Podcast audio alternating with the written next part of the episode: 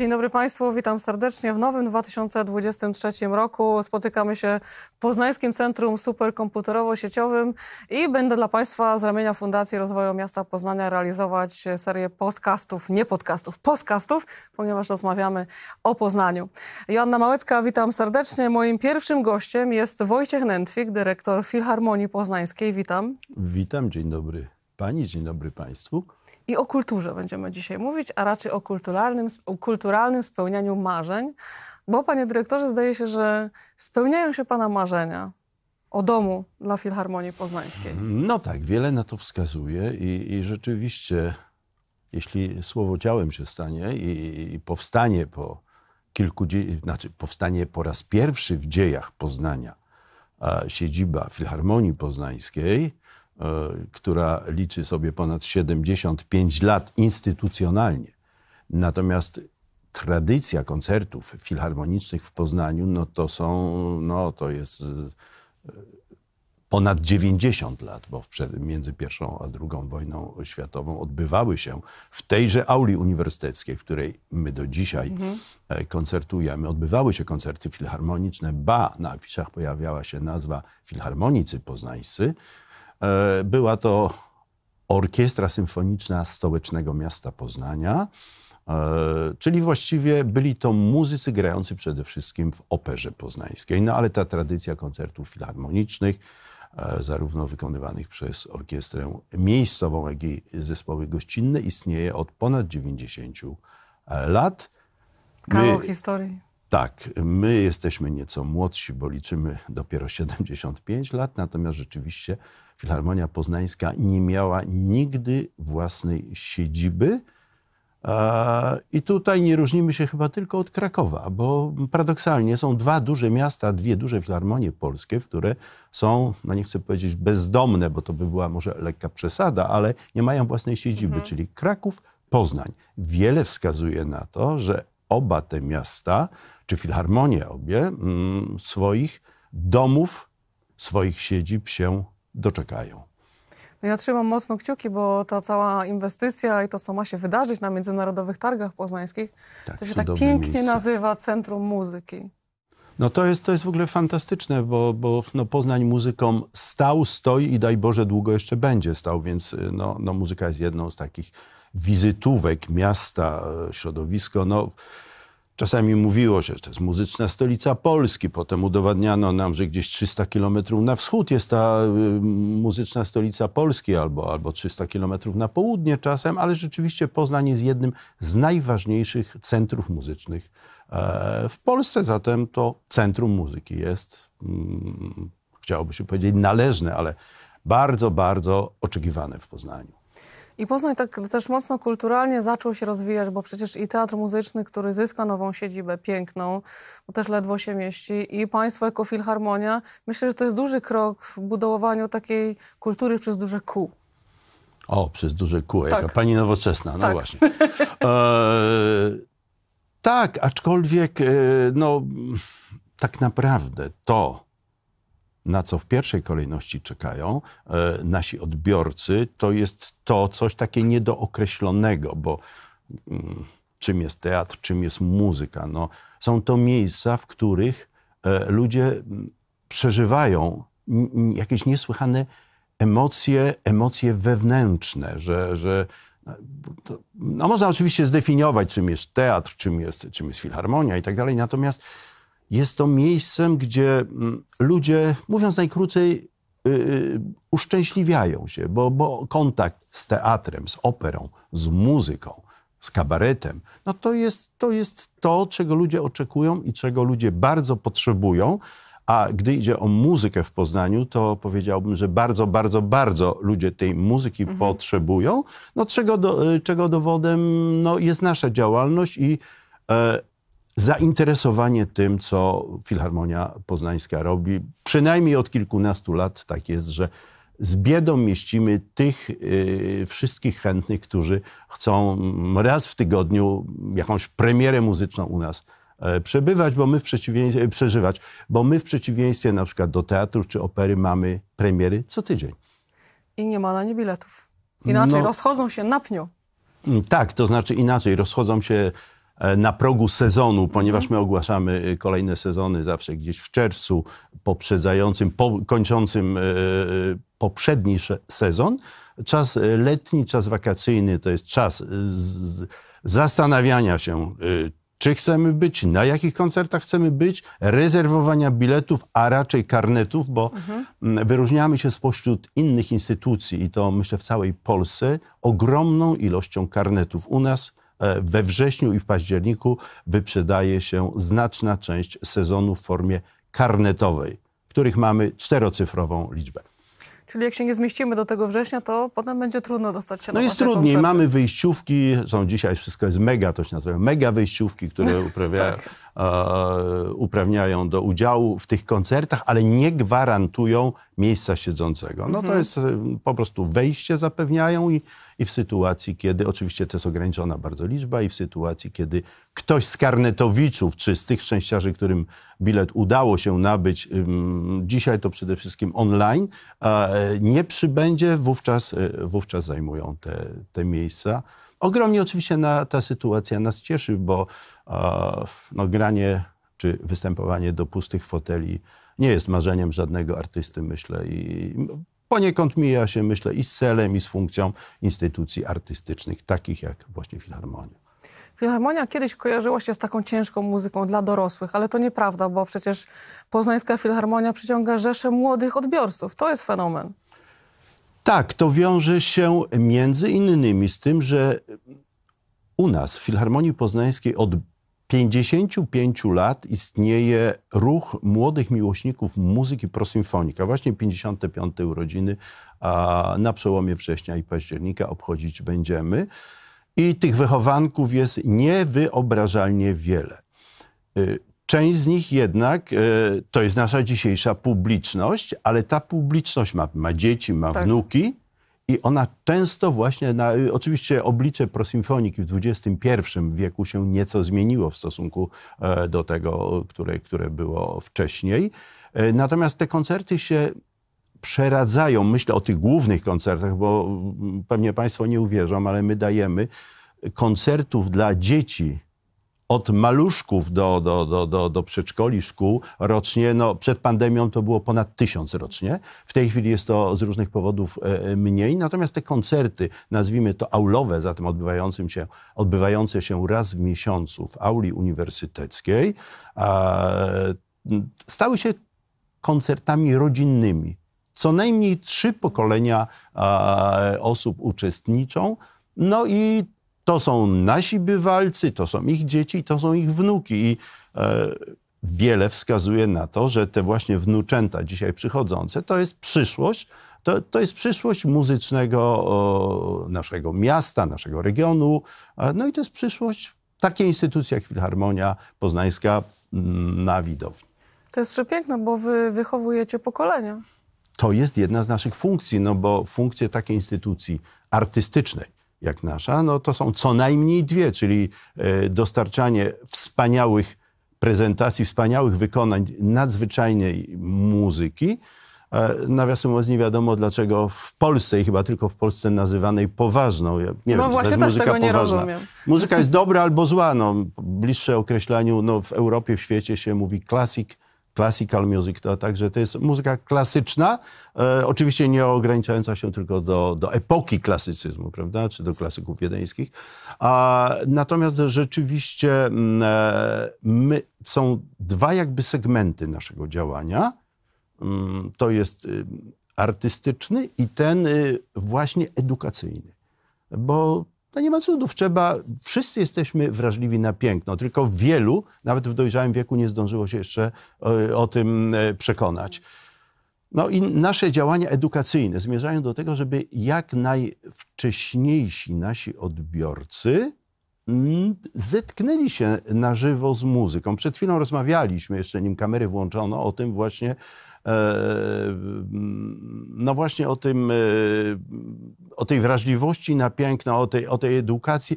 Trzeba ludzi po prostu edukować, ale w ten sposób, żeby rozbudzić w nich to, co w nich tkwi, czyli wrażliwość na piękno. A ja nie mam wątpliwości, że ta wrażliwość tkwi w każdym lub prawie w każdym z nas. Jeśli weźmiemy, że y, aglomeracja poznańska to jest mniej więcej milion osób, Wielkopolska no, kilkakrotnie większa, e, a my jesteśmy najważniejszą instytucją i największą muzyczną w tej części kraju, no to z tego założenia e, wyszedłem obejmując hmm, lat temu prawie 17 stery Filharmonii Poznańskiej, że zgromadzenie nieco ponad tysięcznej publiczności co tydzień nie może być problemem. No i okazuje się, że no, sprawdziły się te przewidywania i, i w zasadzie komplety to, mm, czy nadkomplety to nasza specjalność. Ludzie potrzebują kontaktu, żywego tak. kontaktu z wielką sztuką, w tym przypadku z, ze wspaniałą muzyką, no i ze wspaniałymi wykonawcami. No i przeżywania chyba dzisiaj potrzebujemy, takiej chwili dla siebie, bo to może być chwila dla siebie. To, to jest szalenie ważne, właśnie wyizolowanie się e, w tym, no, jakby to nazwać, trudnym świecie, w tej Chciałoby się powiedzieć, no tak, bardzo, bardzo, bardzo skomplikowanej rzeczywistości, tak. wyciszenie się, wyizolowanie się na umowne dwie godziny mm, raz na jakiś czas jest chyba bardzo, bardzo ludziom potrzebne i, i przekonaliśmy się nawet y, w okresie pandemii, kiedy no, prezentowaliśmy e, muzykę w sposób inny, bez publiczności, jakie to jest, y, kiedy powróciła publiczność, chciałoby się powiedzieć masowo powróciła mhm. i te, te, te, wzruszenia, które czuliśmy e, które gdzie, gdzieś te fluidy unosiły się. No to jest w ogóle fantastyczne. Przenoszenie się tych fluidów, piękna, dobra, mm, bo, bo tym właściwie muzyka e, się w jakiś sposób, w ten sposób charakteryzuje, e, z widowni na estradę i na odwrót, prawda? To, to, jest, to jest takie, energia. to jest energia właśnie dwustronna i to jest właśnie piękne w odbiorze sztuki na żywo. I to no, okres pandemii, a raczej po pandemii, czy uzmysłowił nam, jak bardzo ta, ta energia zwrotna, czy jakkolwiek byśmy ją nazwali, jest artystom i publiczności potrzebna. Jak się gra bez publiczności? Bardzo Co źle. czuje artysta? Bardzo no źle. Granie, no to tak troszeczkę nie, nie przymierzając, zachowując pewne proporcje, jak my w tej chwili mówimy do, e, do kamery, nie wiedząc, kto nas kto będzie słuchał, stronie. kto jest po drugiej tak. stronie, prawda? To jest, to jest coś nie do końca na, naturalnego, nie do końca takiego, jakim być powinno. No ale na szczęście wróciliśmy, wszystko jest ok, ale też nie poddaliście się w pandemii. To też jest ważne, że mimo tego, że wszystko było zamknięte, wygraliście dalej. Tak, no był oczywiście ten okres wielkiej niewiadomej na początku. Notabene myśmy jeszcze 6 marca 2020 roku, kiedy już o pandemii nie tylko mówiono, kończyli europejskie tournée, jeszcze w Filharmonii Kolońskiej, nie wiem, 5 czy 6 marca graliśmy, no i wracaliśmy tutaj Dowiedzieliśmy się, co się stało, co będzie, i nikt nie wiedział, co będzie, jak długo to będzie. To był marzec, a już w kwietniu dzwonili do mnie, telefonowali muzycy. Panie dyrektorze, nie wytrzymujemy. Spotkajmy się choćby w małym gronie, grajmy gdzieś, nagrywajmy. Czy gdzieś to będziemy mm, prezentować, nieważne. My odczuwamy tę potrzebę i tak to pamiętam do dzisiaj. To był koniec kwietnia 2020 roku. Najpierw duet się spotkał, potem trio, nie mamy siedziby. Aula była zamknięta, więc w takiej sali kameralnej, e, gdzie są nasze biura i gdzie na co dzień poznańskie słowiki e, ćwiczą, też chór e, chłopięco-męskiej Filharmonii Poznańskiej, mm, oczywiście w tym czasie nie ćwiczył i tak zaczęliśmy. Duet, trio, potem kwartet.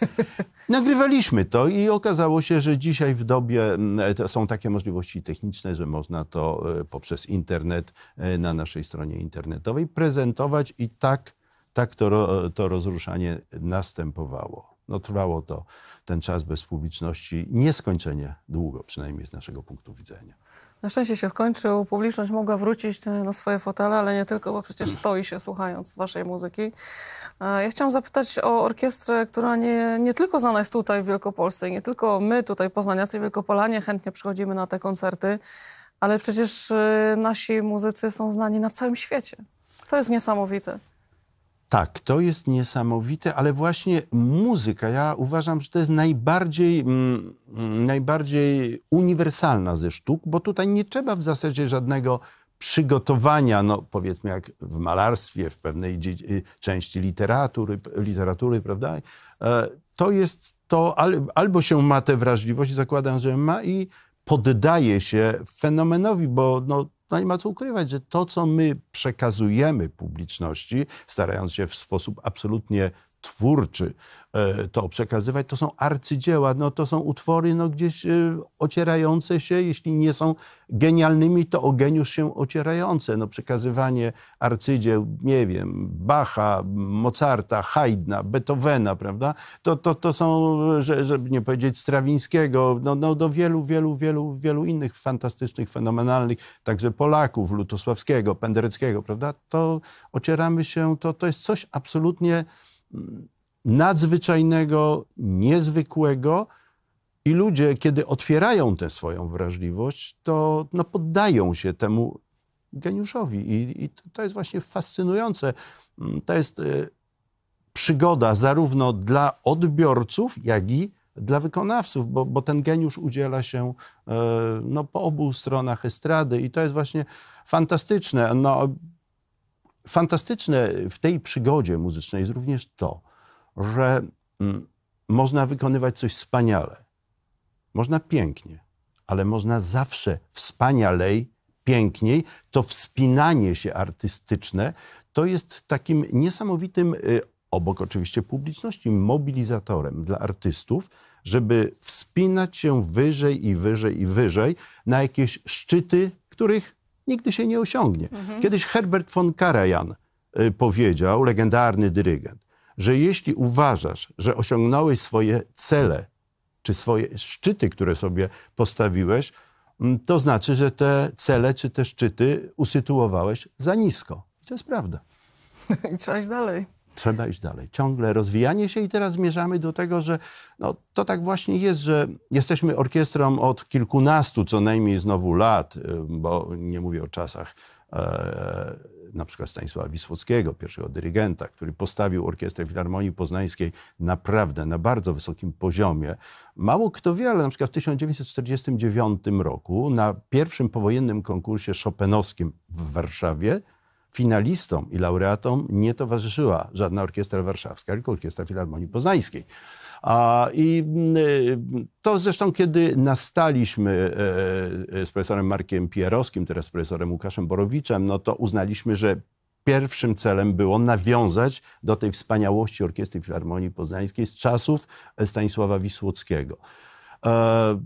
No i wydaje nam się, że jesteśmy naprawdę już rozpoznawalni dzięki bardzo wielu nagraniom, dzięki koncertom w dobie internetu, kiedy można część naszych koncertów i nagrań oglądać w Europie i świadczy o tym, że no, no wiele koncertów w minionych latach, nie wiem, w Berlinie, Pradze, Mediolanie, e, Wiesbaden, Paryżu, w Teatrze Saint-Élysées i tak dalej, i tak dalej, Orkiestra Filharmonii Poznańskiej dawała. E, to, że na przykład Rafał Blechacz e, grywa praktycznie w tej chwili wyłącznie w Polsce e, i poza Polską z Orkiestrą Filharmonii Poznańskiej, no jednak świadczy o tym, że gdzieś ta nasza wspinaczka e, idzie we właściwym kierunku i gdzieś tam dosyć, dosyć wysoko udaje nam się wspinać artystycznie. Nie wiem, co będzie dalej. Chyba będziecie musieli dodrukować karnety. Albo ta nowa sala będzie musiała szybko powstać. O właśnie, to, to, może być ta, to może być to właśnie to rozwiązanie. Bardzo na to, bardzo, bardzo na to oczywiście liczymy, bo o ile aula uniwersytecka jest e, miejscem, salą piękną dla publiczności, e, ze względu i na urok, tak. E, i, i, na akustykę, o tyle to nie jest sala przystosowana w żadnym razie dla stuosobowego zespołu, ze względu na brak zaplecza. Nie mówię o tym, że e, od czasu do czasu jednak wykonujemy coś z chórem, z solistami. Mhm. My nie mamy gdzie ich mieścić, prawda?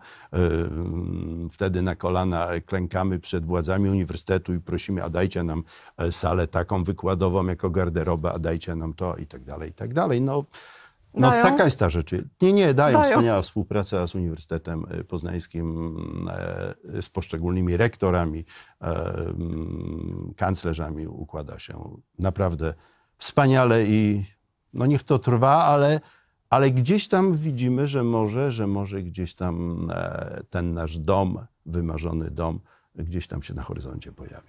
Myślę, że to jest chyba taki wasz największy cel w tej chwili. Cel równa się marzenie. No tak, ja bym bardziej w kategoriach marzeń to ciągle usytuował, no, no bo cele, jako się rzekło, no, no, coraz, e, co, coraz e, wspanialej grać tę cudowną muzykę, e, a literatura muzyczna to, nie wiem, na, chyba starczy na setki tysięcy lat, tyle wspaniałych utworów stworzono, napisano, tyle się tworzy, że, że, że to naprawdę to tak jak wspinanie się artystyczne E, ten szczyt gdzieś tam bardzo jest niewidoczny i nie ma końca. Ja myślę, że e, gdyby mówić o literaturze muzycznej wszelakiej, bo my na przykład, e, nie wiem, za, za, za kilkanaście dni gramy koncert zatytułowany Lutosławski i The Beatles. Także będziemy, że, prawda, że jeden z wybitnych skrzypków opracował na podstawie melodii Beatlesów, stworzył normalny koncert skrzypcowy i, i, i, no, i go zagra w zestawieniu z koncertem na orkiestrę Lutosławską Wrocławskiego. Także staramy się, żeby mm, ten, ten, ten repertuar e, pokazywać, te, te, te cuda muzyki, różnej muzyki. Nie, nie stronimy od muzyki, e, nie wiem, z nad Dunaju, z Wiednia, ale jak się okazuje też czasami muzyki rozrywkowej, bo jak tutaj chyba powiedzieliśmy, że muzyka jest, może być albo dobra, albo zła i tylko taką staramy się wykonywać, nie patrząc, czy to jest gatunek gdzieś wywodzący się z jazzu, z folkloru, e, z muzyki rozrywkowej, no, czy oczywiście e, z tych arcydzieł muzyki klasycznej. Rozumiem, że na ten koncert nie ma już biletów. Mm, no właśnie, nie wiem, jak mam odpowiedzieć na to pytanie. Czy coś jeszcze by się znalazło? Ja myślę, że tak, że, tak? Dla, dla, tak, że, że, że warto spróbować, tym bardziej, że ten koncert mhm. będzie no, w bardzo symbolicznej dacie. Właściwie nie wiem, czy powinienem o tym mówić, ale 24 lutego. No to faktycznie Także to będzie, że dołożyliśmy mhm. jeszcze utwór e, Krzysztofa Mejera, specjalnie napisany, e, poświęcony pamięci e, dzieci ukraińskich, y, które zginęły w czasie tej okrutnej y, wojny. Także mm, życie czasami e, sprawia, że mm, jakieś korekty do, do programów y, właśnie wnosimy i tak będzie 24 lutego. Czyli koncert z przesłaniem na nas czeka. Tak, będzie to koncert z przesłaniem. Pan jako dyrektor z 17-letnim już stażem, jak już pan wspomniał, na pewno już wiele widział i wiele doświadczył i wiele poczuł, ale czy jest taki koncert, który faktycznie utkwił panu w pamięci przez te wszystkie lata? Mm. Koncertów rocznie dajemy 50 razy 17, to proszę policzyć, ile to jest. To było ich, nie wiem, mm, Dużo. Bez mała tysiąc. I najchętniej odpowiedziałbym na to, że, że, że każdy z tych koncertów pozostawił we mnie jakiś ślad, ale oczywiście no, no było wiele, e, wiele koncertów, no choćby, nie wiem, przyjazd legendarnego Sir Neville'a Marinera, mhm. który dyrygował z naszą orkiestrą, mało tego, nagrał płytę z naszą orkiestrą, prawda? Jesteśmy jedną z nielicznych polskich czy środkowoeuropejskich orkiestr, którymi ten legendarny dyrygent Stanisław Skrowaczewski, prawda, u, u nas, y, u nas był. No, no było wielu, naprawdę było tak wiele e, zna, e, e, znakomitości, które tak wiele przeżyć pozostawiły. No, ostatnie koncerty w swoim życiu mm, właśnie z Filharmonią Poznańską dał legendarny ser mm, Christopher Hogut, który był naszym głównym dyrygentem gościnnym do końca życia. Jedna z legend muzyki, który zresztą wymyślał niesamowite programy, bo on słynął jako znakomity wykonawca muzyki barokowej, mhm. klasycznej, a z nami sięgał po dzieła dwudziestowieczne, tak, może dwudziestopierwowieczne nie, ale prawda, i konstruował niesamowite programy i no właśnie dzięki pracy z takimi artystami zespół się unosi, unosi. I, y, tych koncertów było tak wiele, że gdybym miał wskazać ten jeden, jedyny, no pierwszy koncert w Europie, nie w Polsce, e, galowy Piotra Beczały odbył się w Filharmonii Poznańskiej w 2007 roku. Naprawdę tych koncertów było sporo i trudno byłoby mi wskazać ten jeden, jedenąc. I zespół też się zmieniał przecież przez te lata, prawda? No tak, tak. No to jest naturalne, że, że ta, właśnie jak wszelkie zespoły, no w sztuce również to, to prawda, się dokonują się e, te zmiany. Orkiestra jest mocno nam e, odmłodniała i, i rzeczywiście... Ale to akurat super. Tak, i to, i to rzeczywiście są, ja myślę, że jakość muzyków opuszczających uczelnie, a przynajmniej tych muzyków, którzy startują, no bo do nas można się dostać w wyniku kilkuetapowego przesłuchania konkursowego. Zatem tych, którzy, którzy się do nas dostali w tych minionych latach, e, poziom artystyczny muzyków rośnie niewyobrażalnie, zatem poziom orkiestr, co jest w ogóle mm, absolutnie obserwowane w całym świecie, rośnie niewyobrażalnie. I to jest powód radości. Wielki. Ile koncertów zamierzacie dać w tym roku? Znaczy u nas wygląda to tak, że rocznie jest to 40-50 y, programów, czyli 40, 40 kilka premier. No bo z reguły jest to poza e, sześcioma czy, czy siedmioma tygodniami wakacyjnymi, to, to tam wypada 40, zdaje się z kalendarza wynika 40 tygodni, a zatem ile tygodni, tyle mm, po odjęciu tego czasu wypoczynku i wakacji ty, tyle koncertów, ale do tego dochodzą e, nagrania płytowe, a no maestro właśnie. Łukasz Borowicz, który jest, prawda, e, stosunkowo młody dyrygent, nagrał w tej chwili ponad 120 albumów płytowych. E, z czego z jedną, nie wiem, piątą może, może jedną szóstą z Orkiestrą Filharmonii Poznańskiej.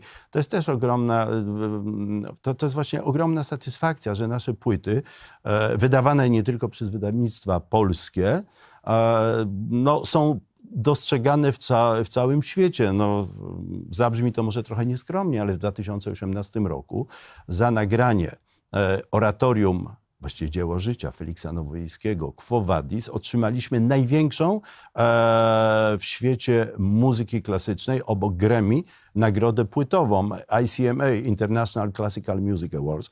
E, prawda? No to są, ale wiele naszych płyt e, zostało, e, czy to w Londynie, czy w Paryżu, czy właśnie na, na, na, na różnych portalach muzycznych, bo dzisiaj te, te, recenzje, oceny się przeniosły bardzo mocno w świat wirtualny.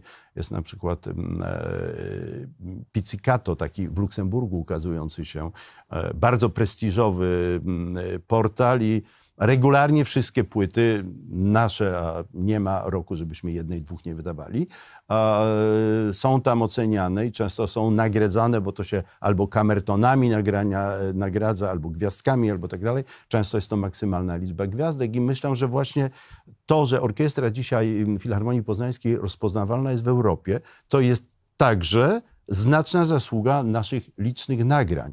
A nagrywamy co?